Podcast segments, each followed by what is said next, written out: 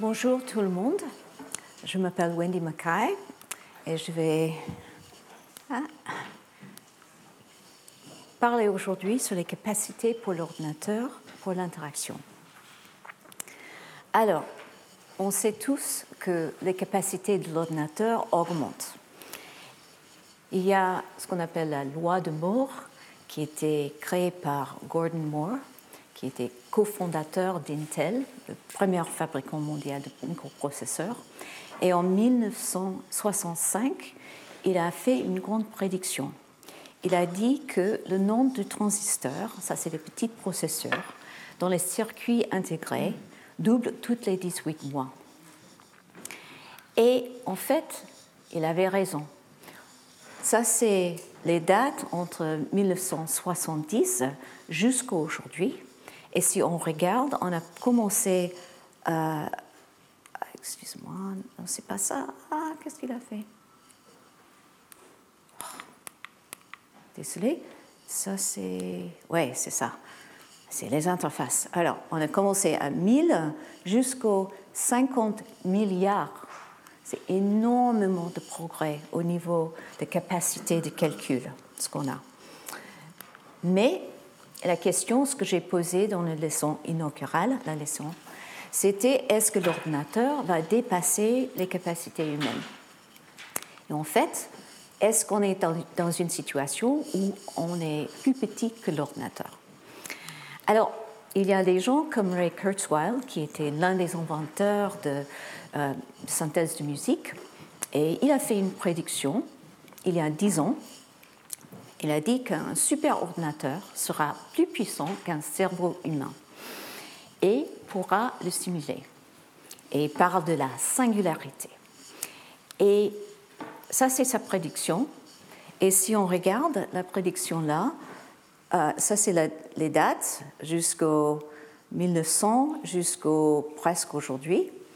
Et il a fait un calcul un peu différent, les calculs par seconde, par 1000 dollars, et a montré toutes les technologies comme ça. Elle a dit, il y a 10 ans, qu'on était à peu près là, et d'aujourd'hui, on est là. Mais il y a un problème avec ça. Si le problème, c'est ça, c'est une question de calcul. Si on reste avec les systèmes algorithmiques, ça veut dire on crée euh, l'ordinateur, euh, l'ordinateur ou le système euh, prend des données, il fait leur calcul et le système produit un résultat. Et c'est linéaire. Et ça, on a augmenté cette capacité énorme de ce petit truc-là, ça c'est le processeur. Mais si je vous demande, dessinez-moi un ordinateur, qu'est-ce que vous allez faire?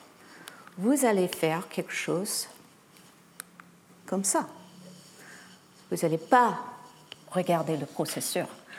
Pour vous, ce qui est intéressant, c'est l'écran, le clavier, la souris. Et en fait, vous dessinez les dispositifs d'entrée et de sortie. Et pour nous, en interaction humain-machine, c'est ça la partie intéressante. On ne suit pas la loi de Moore parce que la partie intéressante, c'est la partie interaction entre la technologie et pas juste la quantité de calculs que fait euh, les processeurs. Alors, on a toujours dans cette boucle d'interaction que j'ai montrée dans la leçon inaugurale, nous, comme êtres humains, on fait quelque chose et euh, avec on a une idée, on tape sur le clavier, on parle avec le micro, le système fait un processus, après il crée un résultat, on écoute ou on regarde, on fait un processus dans nos cerveaux et on continue comme ça. Et en fait, ce qui est important, c'est que l'interaction, c'est continu. Il y a toujours les actions des êtres humains et toujours les actions de l'ordinateur. Le système maintient un état interne pour garder cet espace euh, important pour l'utilisateur et il représente une partie sur les dispositifs et l'utilisateur réagit à cet état et le système réagit et fait les actions avec. Alors, il faut regarder la transformation, l'évolution des dispositifs dans cette période. en 1984, il y avait le Macintosh. On est 36 ans plus tard, et ça c'est un Mac euh, iMac 27 pouces. Et si on fait la comparaison, on voit que au début, il y avait moins d'un million d'instructions par, seconde, ça c'est un MIPS, et maintenant on a 1500, euh, non, 150 000 MIPS, et ça fait plus de 200 000 fois plus euh, rapide. Au niveau de mémoire, on avait 180 kilooctets et maintenant on a 8 gigaoctets. C'est une augmentation de 60%, 60 000 fois. Et pour le stockage, il y a 400 kilooctets et il y a plus d'un million fois plus, plus de stockage. Alors c'est incroyable, vraiment incroyable. Mais regarde partie que nous percevons comme utilisateurs. L'écran, c'était 9 pouces, et voilà, c'est 27 pouces. Ça, c'est beaucoup c'est trois fois, pas million, mais trois fois plus grand. Et c'était noir et blanc, et maintenant en couleur, c'est sympa. Au niveau de résolution, ça c'est combien de pixels sont dans l'espace? Euh, oui, c'est une augmentation impressionnante, c'est presque 100 fois, mais on a le même clavier et souris, pas beaucoup de changements en fait, ça reste. Et au niveau de l'interface graphique, ça reste pratiquement la même chose. Alors, on est dans une situation où on profite de cette calcul de changement, euh, augmentation énorme ici, mais la partie que nous, on percevoir, ne change pas beaucoup. Alors, si on regarde, il y a des autres matériels qu'on fait. on, réagit avec les ordinateurs, pas seulement avec un clavier un, écran. Euh, maintenant, on peut faire des choses tout plus petites, comme un montre ou un grand mur d'écran. On peut faire les salles immersives, comme on voit ici. Euh, ça, c'est une, ah, une cave. Voilà, et elle est dans une situation où elle peut regarder avec les casquettes elle peut écouter le son en stéréo et en, fait en 3D, elle peut voir, elle peut pousser des choses, il y a un retour haptique et un retour d'effort, elle peut faire toutes les choses dans cet espace. Alors, il y a une histoire des dispositifs et Bill Buxton, qui était euh, à Microsoft, mais il était un professeur à l'Université de Toronto et il était musicien professionnel et il a créé une série d'instruments. Il a regardé des instruments, ce qu'on fait pour faire euh, la technologie. Et maintenant, il a fait une collection qui est très intéressante. Ça, c'est la collection de Buxton. Euh, toutes les interfaces qu'on a pour faire les entrées de texte, comme un clavier, les stylos, les voix, pointage euh, des objets et des positions, par exemple la souris, le pavé euh, tactile, trackball, écran tactile. Et aussi, il y a plein de choses pour la capture de données physiologiques comme le mouvement, l'effort musculaire, le rythme cardiaque et l'activité du cerveau. Alors, regardez quelques exemples plus en détail. On a commencé avec cette machine-là, que vous connaissez peut-être. C'est une machine euh, à écrire. Et ça, c'est la version QWERTY qui était faite parce que pour taper le mot typewriter en anglais, on peut faire tous sur une ligne et ça, c'est plus rapide pour montrer comment c'est bien ce, machine à écrire. Et ils ont changé l'ordre de clés là.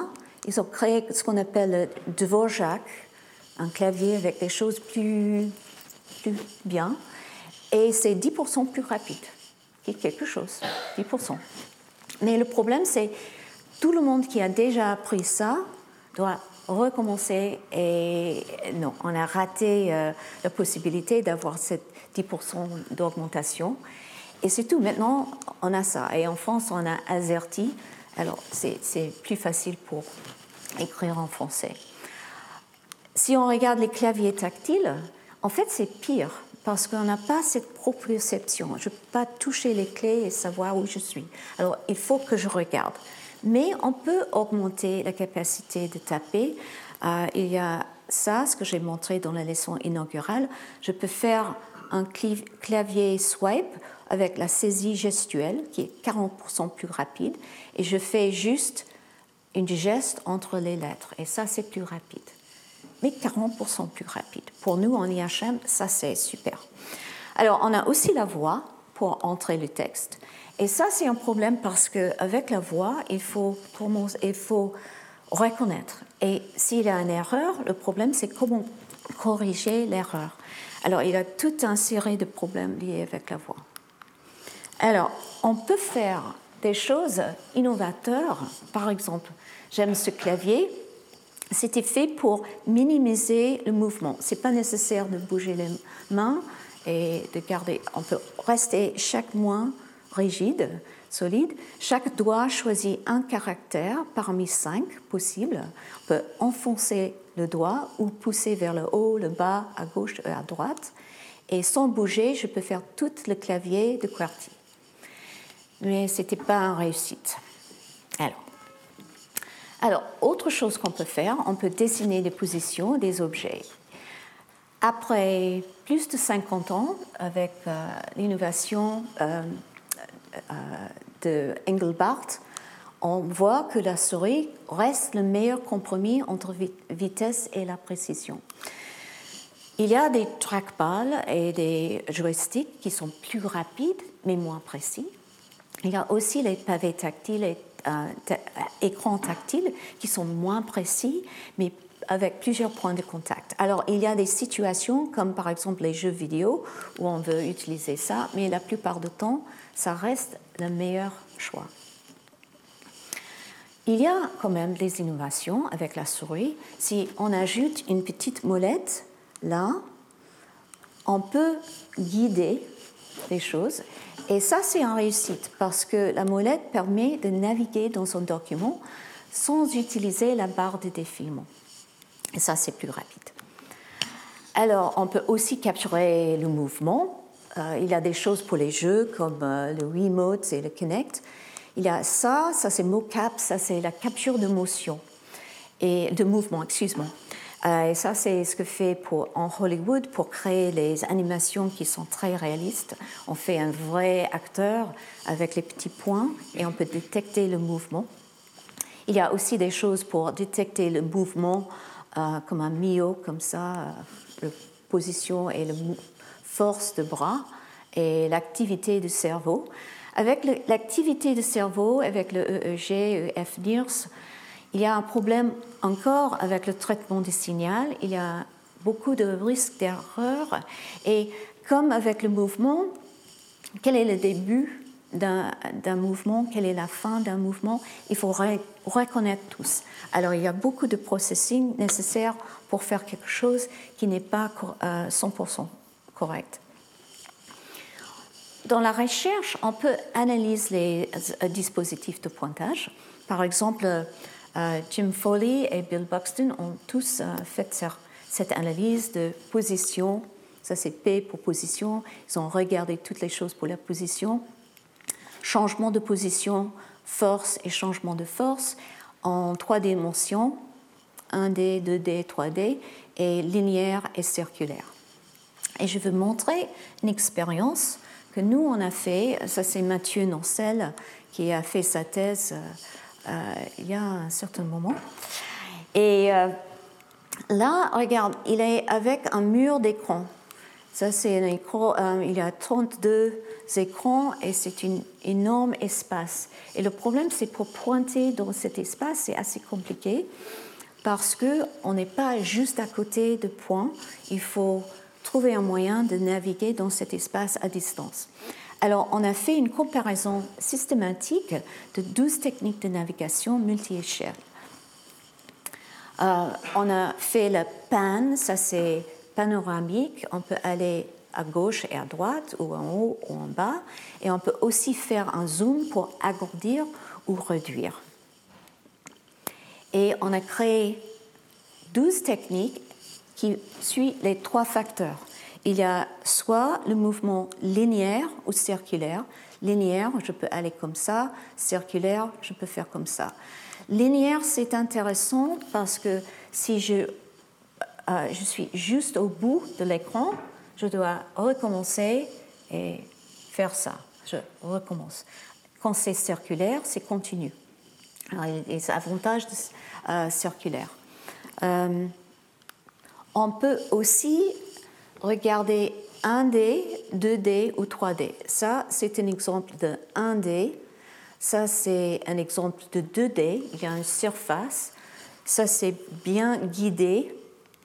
Je peux je ne peux pas aller à, gauche ou à droite, il faut rester linéaire, il faut rester circulaire. Ici, je crée le mouvement, c'est plus de liberté.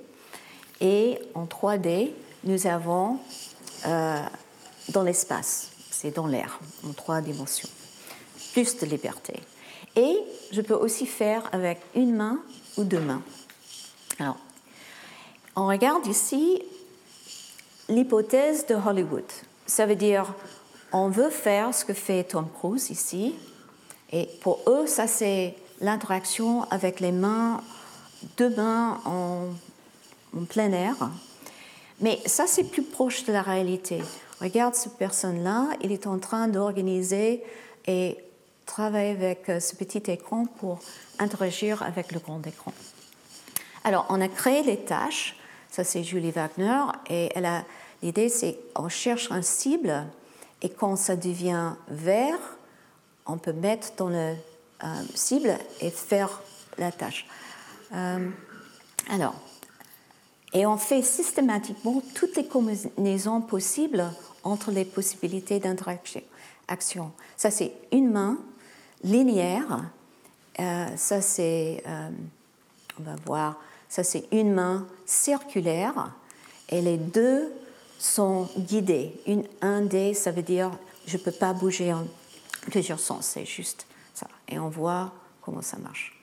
Ici, on fait la même chose, une main linéaire, mais maintenant c'est dans une surface et je peux le faire avec moins de guides.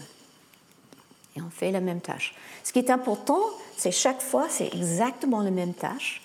C'est exactement euh, et on fait ce qu'on appelle le contrebalancement. On change l'ordre et on fait toutes les choses dans une manière très systématique. Ça, c'est la version circulaire. Et il faut trouver le bon espace pour faire circulaire. Et là, c'est la partie avec les mains en, en espace. Regarde ce qu'elle a un gant avec les petits points et c'est ça un système de mocap, capture de mouvement. Et on peut capturer où est chaque main et comment interagir avec. Et là, elle ne fait pas les mouvements linéaires, mais les mouvements circulaires. Et je vais juste regarder rapidement.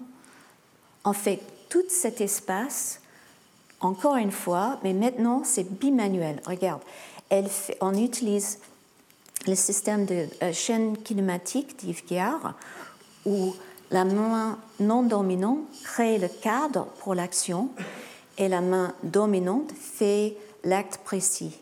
Voilà. Et on continue. Et on peut aller dans toutes les douze euh, techniques d'interaction. Alors, qu'est-ce qu'on voit à la fin si on regarde les douze techniques? En général, les gagnants sont bimanuels partout, toutes les techniques bimanuelles sont mieux que les techniques unimanuelles. Et linéaire, dans ce cas-là, est plus euh, rapide et euh, si c'est guidé, c'est plus rapide. Ça veut dire 1D, pas 2D, pas 3D, mais 1D, c'est contre-intuitif. Mais s'il faut utiliser une main, on reste avec la circulaire et c'est guidé. Ça, c'est mieux.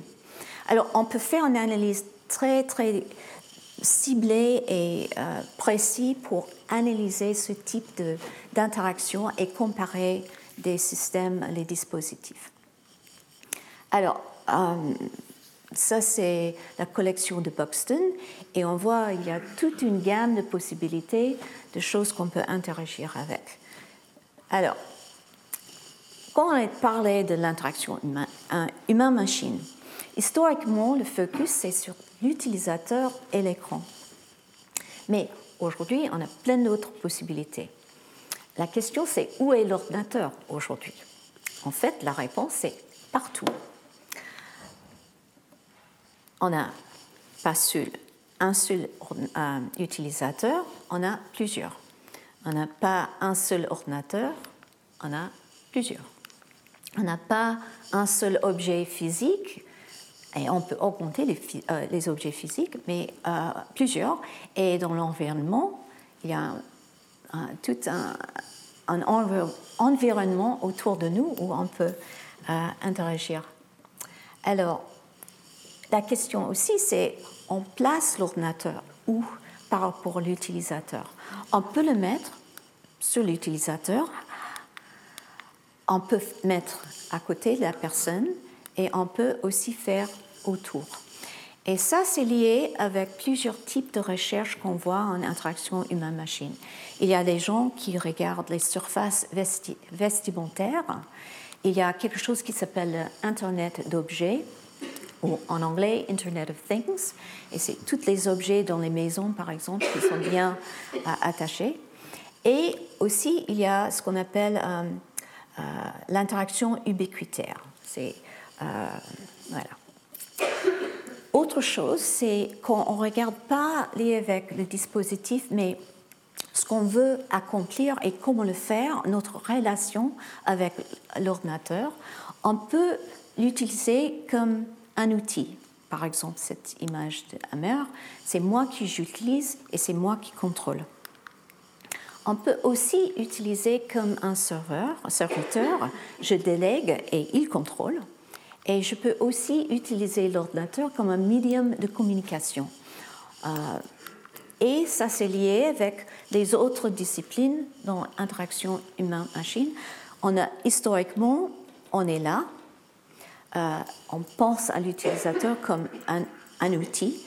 Et il y a aussi l'espace d'intelligence artificielle qui pense à l'ordinateur comme agent qui font des choses pour nous. Et la troisième, c'est la communication médiatisée, c'est la média sociale. Alors, je ne vais pas parler de tout ça aujourd'hui, mais juste pour dire que le son 5 sera euh, où on peut combiner la voix et le mouvement sur la multimodalité. La leçon 6, c'est la réalité augmentée et virtuelle, où on peut augmenter les objets et aussi augmenter l'environnement autour de nous. On peut aussi parler en leçon 7, euh, communication médiatisée. Ça, c'est l'ordinateur comme un médium de communication. Et dernière chose, l'intelligence artificielle, pas seulement comme un, un serviteur qui fait quelque chose pour nous, mais un partenaire où on travaille avec cet euh, agent intelligent. Alors, mais pour aujourd'hui, je reste avec le desktop. Et j'aime cette euh, vidéo parce que ça montre combien de choses en 1980 on avait dans le bureau, ce qui était nécessaire, et maintenant on voit ce qui se passe les choses sont remplacées et mises sur l'ordinateur.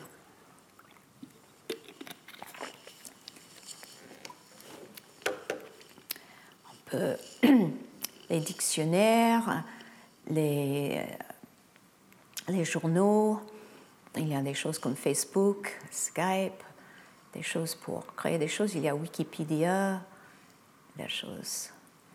Et voilà. Et ça, c'est intéressant parce qu'on a toute cette fonctionnalité qui reste dans une petite boîte. Et la question, c'est comment interagir avec.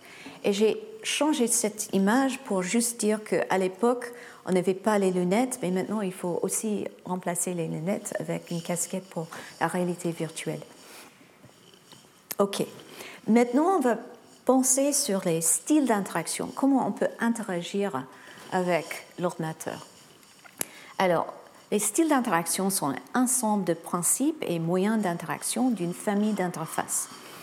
Et pour nous, on commence avec le langage de commande, menu et formulaire, navigation hypertexte, manipulation directe. Et comme j'ai dit, on va parler d'interaction gestuelle, langage naturel et réalité virtuelle et augmentée dans un autre cours.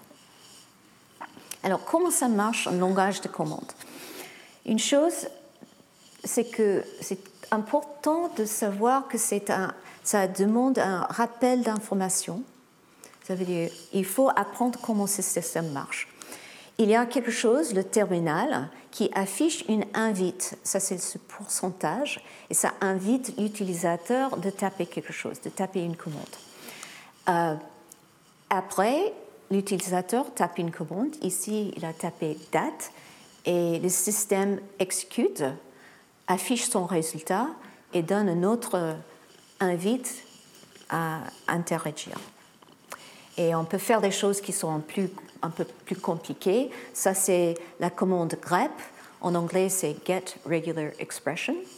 Et l'idée, c'est qu'il cherche euh, une chaîne, ici c'est Wendy, dans un, un document, un nom.txt, et on peut faire le nom de commande, on peut ajouter les options. Ici, ça veut dire ignorer majuscule et minuscule, et on peut faire des paramètres. Ça, c'est euh, la chaîne à chercher, et ça, c'est où à le chercher. Et il y a plein d'avantages des langages de commande. C'est très rapide pour les experts. Tous les programmeurs travaillent avec les langages de commande. Et c'est très flexible. Il y a des choses, le concept d'un PIP euh, en Unix qui peut enchaîner une série de commandes. Ici, on fait la commande qu'on a déjà fait et on prend le résultat sur un algorithme pour faire un sort et après on cherche l'unique, euh, le seul exemple. Et c'est très puissant. Euh, l'utilisateur peut créer des scripts et ses propres commandes. Je peux créer mes propres commandes. Mais l'inconvénient, il faut devenir expert. Il faut apprendre ce langage. Il faut connaître les commandes, il faut connaître leur syntaxe. C'est pas facile d'apprendre et il y a plein d'erreurs possibles. À l'autre extrême, nous avons les menus et les formulaires. Et ça, c'est euh, reconnaissance d'information. Si vous se souvenez de l'autre cours euh, la semaine dernière, on a parlé de reconnaissance et rappel, et c'est deux types de mémoire différentes pour l'être humain. Et reconnaissance, c'est beaucoup plus facile. Il faut juste reconnaître ce qui est devant nous. Alors, le système affiche les choix possibles. L'utilisateur choisit dans la liste. Et voilà, vous avez tous vu ça. Ça peut être linéaire ou hiérarchique. Ça, c'est deux niveaux. Et on peut aussi remplir les formulaires, euh, ajouter des infos et tout. Et euh, l'utilisateur peut compléter ça dans l'ordre qui euh, lui convient. Alors, il y a plein d'avantages. Ça guide l'utilisateur, euh, ça réduit l'apprentissage et les erreurs, ça facilite l'entrée des données et ça facilite euh, l'exploration de l'interface. Mais il y a pas mal d'inconvénients aussi. Ça prend beaucoup de place dans les écrans et ça marche moins bien sur les tout petits écrans. Et l'espace, si vous avez regardé dans l'évolution du desktop, vous voyez qu'il y a plein, plein, plein de choses qui sont maintenant dans cet espace de 27 euh, pouces. Alors, c'est tout petit. Et l'entrée de données peut être fastidieux et il faut bien choisir les valeurs pour défaut. Et le plus important, je pense, c'est la limite de flexibilité. Si il est là, je peux remplir, mais si la personne qui a créé le formulaire a oublié quelque chose, il n'y a rien à faire. Il est, il est limité à ça. Alors, troisième tâche, euh, style d'interaction, c'est la navigation. Il faut trouver des objets qui ne sont pas euh, devant moi. Alors, pour hypertexte et hypermédia, l'information est organisée selon un graphe. Il y a les nœuds, une série de nœuds, ici, ça c'est un nœud, et il y a les encres qui sont les points d'intérêt dans les nœuds, et il y a aussi les liens, ça c'est les flèches qu'on voit, qui euh, connectent les encres et les nœuds. Et en fait, l'utilisateur navigue d'un nœud à un autre en suivant les liens. Je peux aller ici pour aller là, je peux aller là, je peux aller là, tout ça.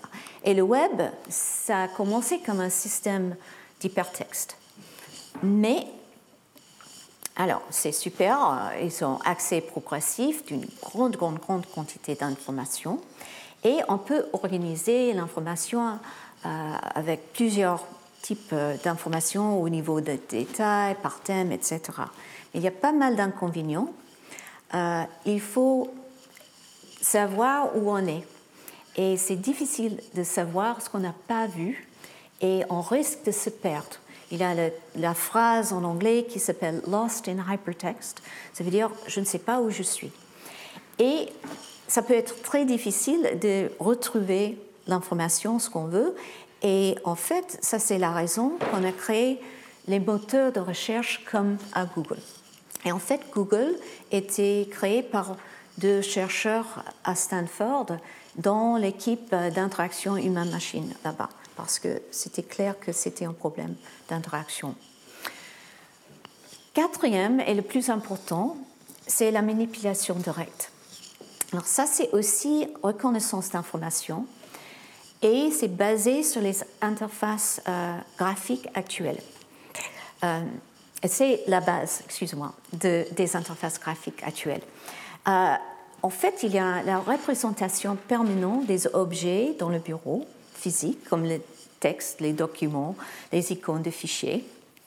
Et il y a aussi les actions pour les manipuler, sélection de texte, déplacement d'un fichier. Ici, il y a le mot qu'on voit qui s'appelle WYSIWYG, et en anglais, c'est What you see is what you get, c'est juste les, les lettres qui créent ça. Et en fait, c'est juste l'idée que si je peux créer quelque chose sur l'écran, je peux l'imprimer et j'ai exactement les mêmes choses, ce qui est bien. Alors, quels sont les avantages? C'est simple. Et c'est plus que reconnaissance plutôt que rappel. L'état est visible et on peut faire les actions qui sont bien connues comme nous, euh, comme êtres humains. Mais il y a pas mal d'inconvénients. Il y a un manque de puissance et il faut utiliser les actions qui sont prédéfinies. C'est lent pour un expert. Un expert veut aller plus rapidement. Et euh, il y a beaucoup de manipulation qui est indirecte. Je montre l'exemple. Ici, je veux agrandir la taille Hello.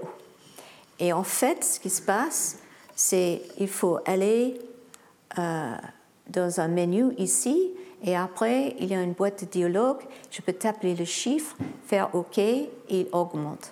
Ce qui est plus sympa et plus direct, c'est quelque chose comme ça. Alors, je vais agrandir Hello. Et maintenant, je peux changer la taille directement, mais avec les chiffres et un slider. Je peux aussi choisir un autre mot. Et je peux faire une interaction directe avec les petites poignées et voir la taille qui été créée. Ça veut dire je peux donner 30 euh, ou je peux faire jusqu'au 30. Alors, il y a toute une série de tâches élémentaires d'interaction. Il y a l'entrée de données, euh, choix d'éléments, déclenchement d'une action, navigation et transformation. Je vais aller rapidement là-dessus. Pour rentrer le texte, bon, on peut juste taper comme ça. Il a des sliders pour aller entre euh, une gamme de possibilités. On peut taper ou aller avec les flèches pour mettre les valeurs numériques. On peut changer la position directement. Euh, cette euh, flèche marche comme un curseur, je peux bouger. Il y a aussi ce concept, un rectangle d'englobement et là, je peux changer la taille par changer les coins. Je ne touche pas cette étoile directement, je touche le, rectangle autour de lui. Aussi, il y a des points de contrôle. Ça, c'est une courbe. Et si je veux changer l'angle de cette courbe, il y a cette petite euh, euh, ligne plus et je peux changer comme ça pour changer euh, la forme de la courbe. Il y a aussi le choix d'éléments. il y a plusieurs possibilités. Il y a la taille de l'ensemble. Si j'ai peu de choix, par exemple ici, j'ai juste quatre possibilités pour faire l'alignement, euh, je peux mettre tous euh, devant moi. Mais s'il y a une grande liste comme ça, ça peut être un menu déroulant et je peux voir juste une partie, pas tous. Euh, il y a aussi la stabilité de l'ensemble pendant un jour. Euh, ici, on a juste trois possibilités, gauche, centre, droit, c'est limité.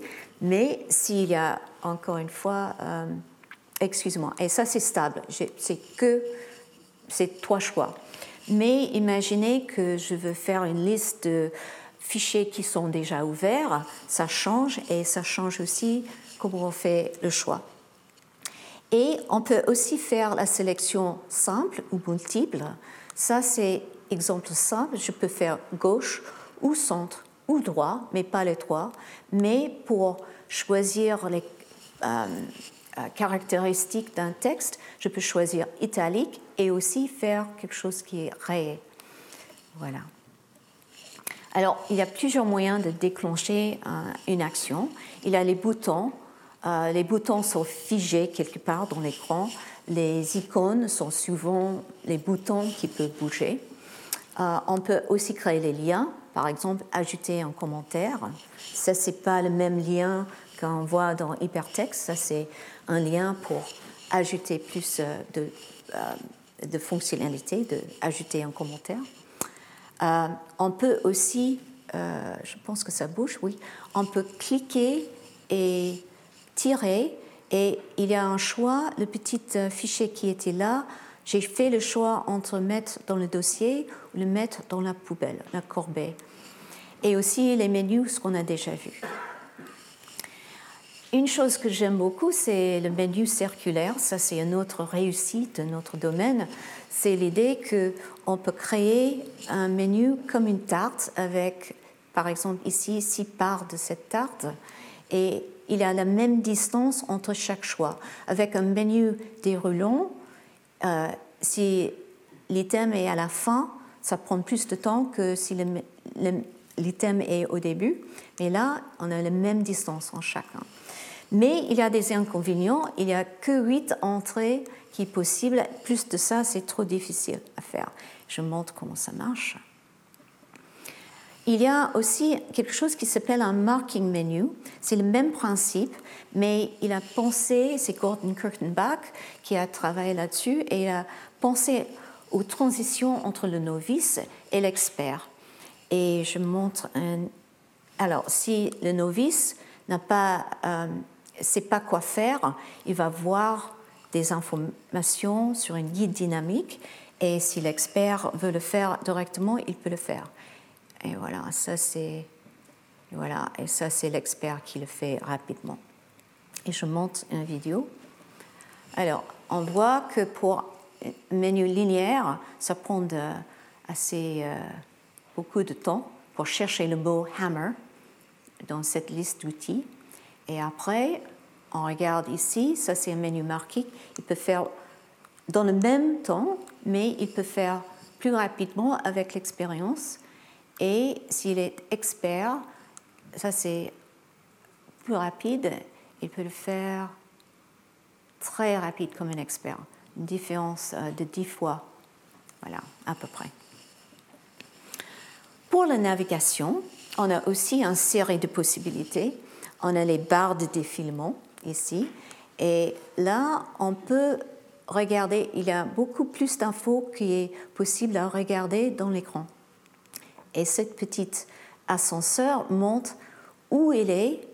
Ça, c'est la taille du document. Et ça, c'est où il est. Et aussi, cette taille doit être correspondre avec la taille de, euh, la fenêtre. Il y a plusieurs types de défilements. On peut regarder ici. et si je pense. Ah, ça n'a pas marché. OK. Il y a le défilement direct. Et là, je bouge ma main. Ce qu'on fait en Google euh, Maps, on peut faire, euh, juste faire cette panoramique comme ça. Et je pense que je vais sauter. Il y a aussi des interfaces zoomables comme Pad++. Là, l'idée, c'est qu'on peut agrandir les petites cibles euh, pour, euh, par zoomer avant et zoomer en arrière, on réduit les grandes amplitudes. On peut, ça, c'est pour regarder les pixels, mais il y a aussi le zoom sémantique. Les détails apparaissent, euh, alors ici, de plus en plus. Ici, ça, c'est un calendrier.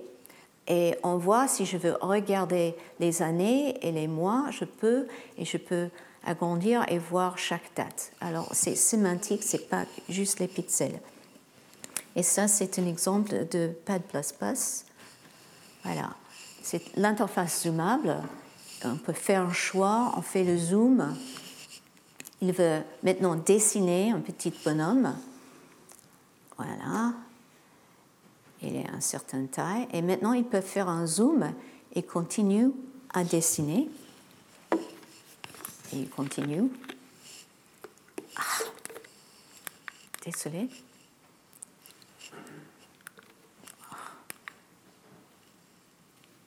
Non. Ça, c'est une erreur de. Ok, désolé. On voit l'avantage de bimanuel versus unimanuel.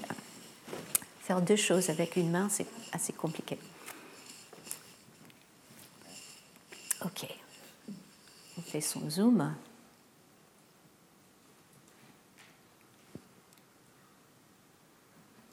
On a le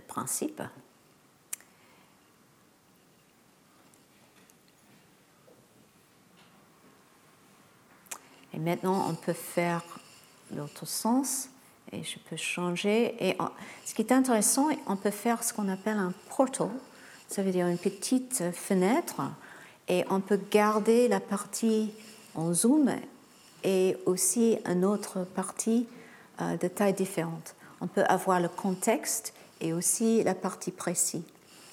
Et les portals peuvent être mis n'importe où dans l'espace. Alors c'est un très grand espace et on peut explorer dans plusieurs manières. Alors il y a aussi les transformations, ça c'est les poignées de manipulation et on peut changer les tailles euh, et aussi la forme. Ok, maintenant je vais faire cinq exemples pour la recherche en interaction euh, humain-machine.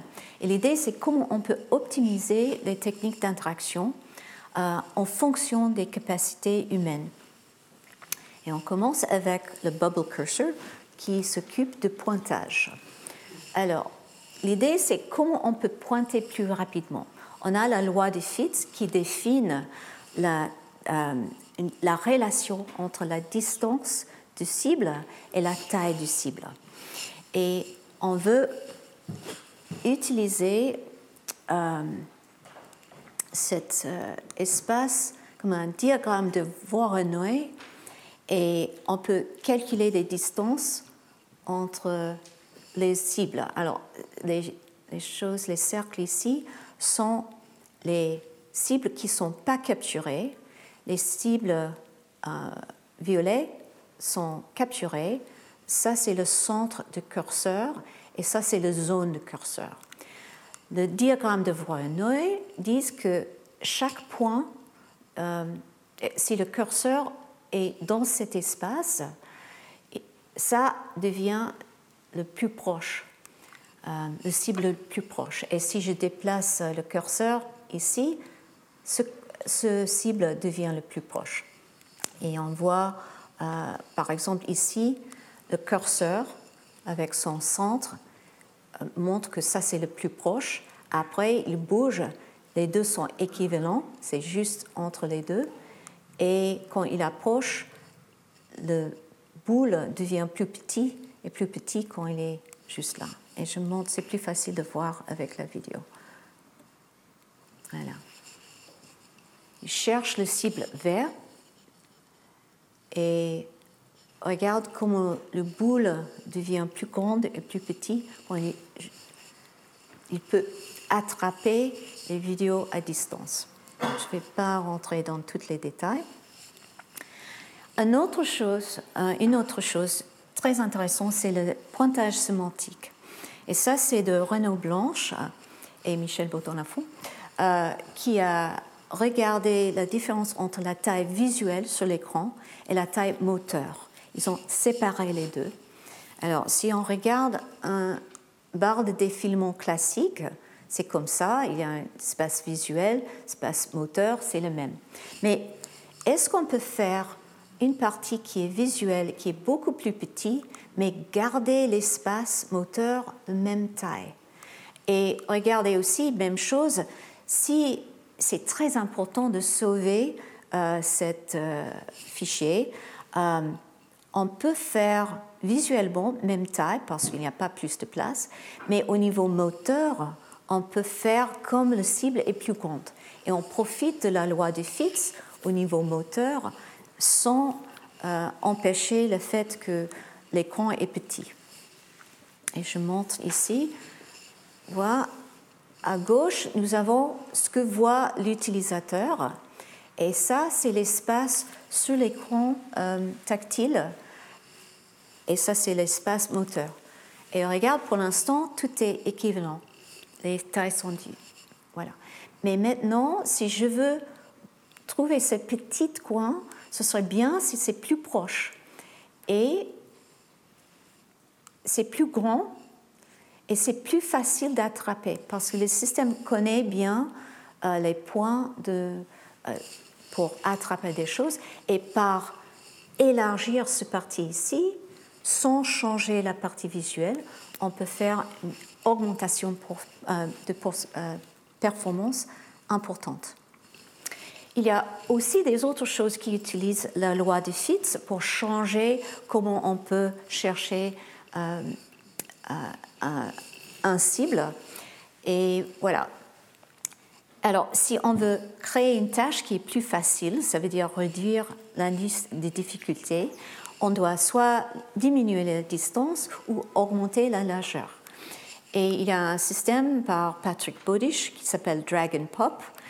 Et c'est le déplacement temporaire dans le temps, pas dans l'espace moteur, des icônes cibles, parce que c'est un système qui connaît quelles sont les cibles possibles, euh, vers la position actuelle du curseur.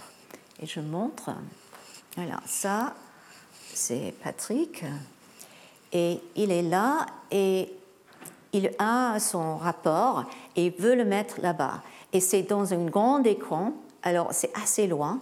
Alors, ce qui se passe, c'est que toutes les cibles possibles viennent chez lui, euh, chez lui, et il peut bien. Alors, ils sont tous comme ça. Ils arrivent, il va décider s'il veut imprimer ou jeter ou garder. Et c'est beaucoup plus facile de savoir parce que c'est plus proche de lui. Voilà. Alors, il y a aussi une autre chose pour la navigation on peut éteindre la barre de défilement pour faire le pan and zoom. On peut faire verticalement pour déplacer des choses et horizontalement pour zoomer. Et ça, c'est une technique qui est plus rapide que les autres techniques, euh, le meilleur qui s'appelle ESTAS. Et ça, c'est par nos collègues euh, Caroline Appert et Jean-Daniel Fekete. Euh, et je montre. Ça, c'est les pièces de Shakespeare. Il y a beaucoup de pièces de Shakespeare et chaque pièce a ses actes et ses scènes et ses lignes. Et l'idée, c'est je peux. Alors, la personne peut. Dans tous les détails, si je traverse à gauche, je vois un overview. On peut voir plus euh, ce qui est là. Et après, je peux défiler et voir euh, les autres actes, les autres pièces et voir. Alors, je peux faire les deux choses, avoir plus de détails et aussi traverser la liste dans un mouvement, juste par changer la partie horizontale et verticale. Alors, dernière chose, c'est les Tool Glasses et Magic Lenses. Ça, c'est une interface bimanuelle, comme on a vu avec les chaînes kinématiques. Euh, alors, il a la main dominante qui va déplacer l'outil et la main, euh, excuse-moi, non dominante qui déplace l'outil et la main dominante qui clique travers, à travers et sur l'objet cible. Alors, imaginez que je veux changer les couleurs des objets ou ajouter les autres caractéristiques. Je peux mettre cette tool glass sur cet objet et je peux ajouter la couleur. Et c'est 40% plus rapide qu'une interface classique. Alors ça, c'est un tool glass et Magic Lens. Et on voit que c'est bimanuel avec un, trackball et un souris. Il va euh, changer les couleurs. Alors, c'est toute une série de possibilités. Il commence avec le tool glass et il veut changer les couleurs dans ce petit dessin là. Il va changer ça. Alors, c'est la main non dominante qui le bouge et la main il va le bouger, voilà. Et je fais un choix d'un cible, là c'est son cible, et il clique à travers le tool glass et il met les couleurs. Et ça, c'est beaucoup plus rapide que faire un aller-retour, rue de couleurs quelque part. Euh, voilà.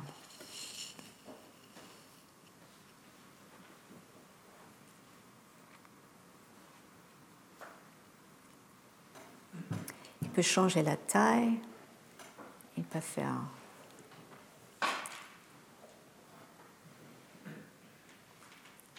peut faire des formes, des couleurs, des autres choses, euh, des caractéristiques, euh, texte et tout. Ok, où on est? Alors, on a toujours ce problème. On a besoin d'une puissance d'expression à augmenter et on a besoin d'une simplicité d'exécution du côté utilisateur. il y a toujours un compromis entre cette puissance et, euh, et simplicité. Et comme chercheur, le défi, c'est vraiment comment glisser cette courbe, comment faire des choses qui sont simples, qui restent simples, et comment créer des choses complexes qui restent possibles. Et là, ça c'est le but. On va bouger cette courbe pour créer une nouvelle courbe qui est plus efficace. Mais il faut bien comprendre qu'on ne va pas voir les augmentations de capacité qu'on a vues avec les processeurs qui sont de plus en plus rapides. Ce qu'on a, c'est une situation où les choses euh, peuvent être 40% plus rapides, deux fois plus rapides, mais pas euh, un changement complet, parce que les limites sont avec pas la vitesse de calcul, mais les limites des capacités humaines. Alors, je reste là parce que ça, c'est la partie très base, de base pour les interfaces euh, graphiques. Et je veux bien présenter Michel Baudouin-Lafont, qui est un professeur de l'Université Paris-Saclay. On a travaillé ensemble depuis 30 euh, ans et c'est lui qui va parler avec la partie que je trouve le plus intéressante. Il va montrer comment on peut faire ce qu'on appelle la théorie générative pour créer les nouvelles techniques d'interaction qui sont beaucoup plus puissantes. Alors, Michel est euh, euh, bien distingué. Il est professeur euh, de classe exceptionnelle, comme j'ai dit, à l'Université Paris-Saclay. Il est membre de l'Institut universitaire de la France. Il est euh, aussi euh, lauréat de ACM euh, Kai Academy et aussi le Lifetime Service Award et il a plein d'autres choses. Et je pense que, bon, je suis un petit peu en avance, alors je pense que on va peut-être prendre une petite pause et après Michel va recommencer à 11h. Merci beaucoup.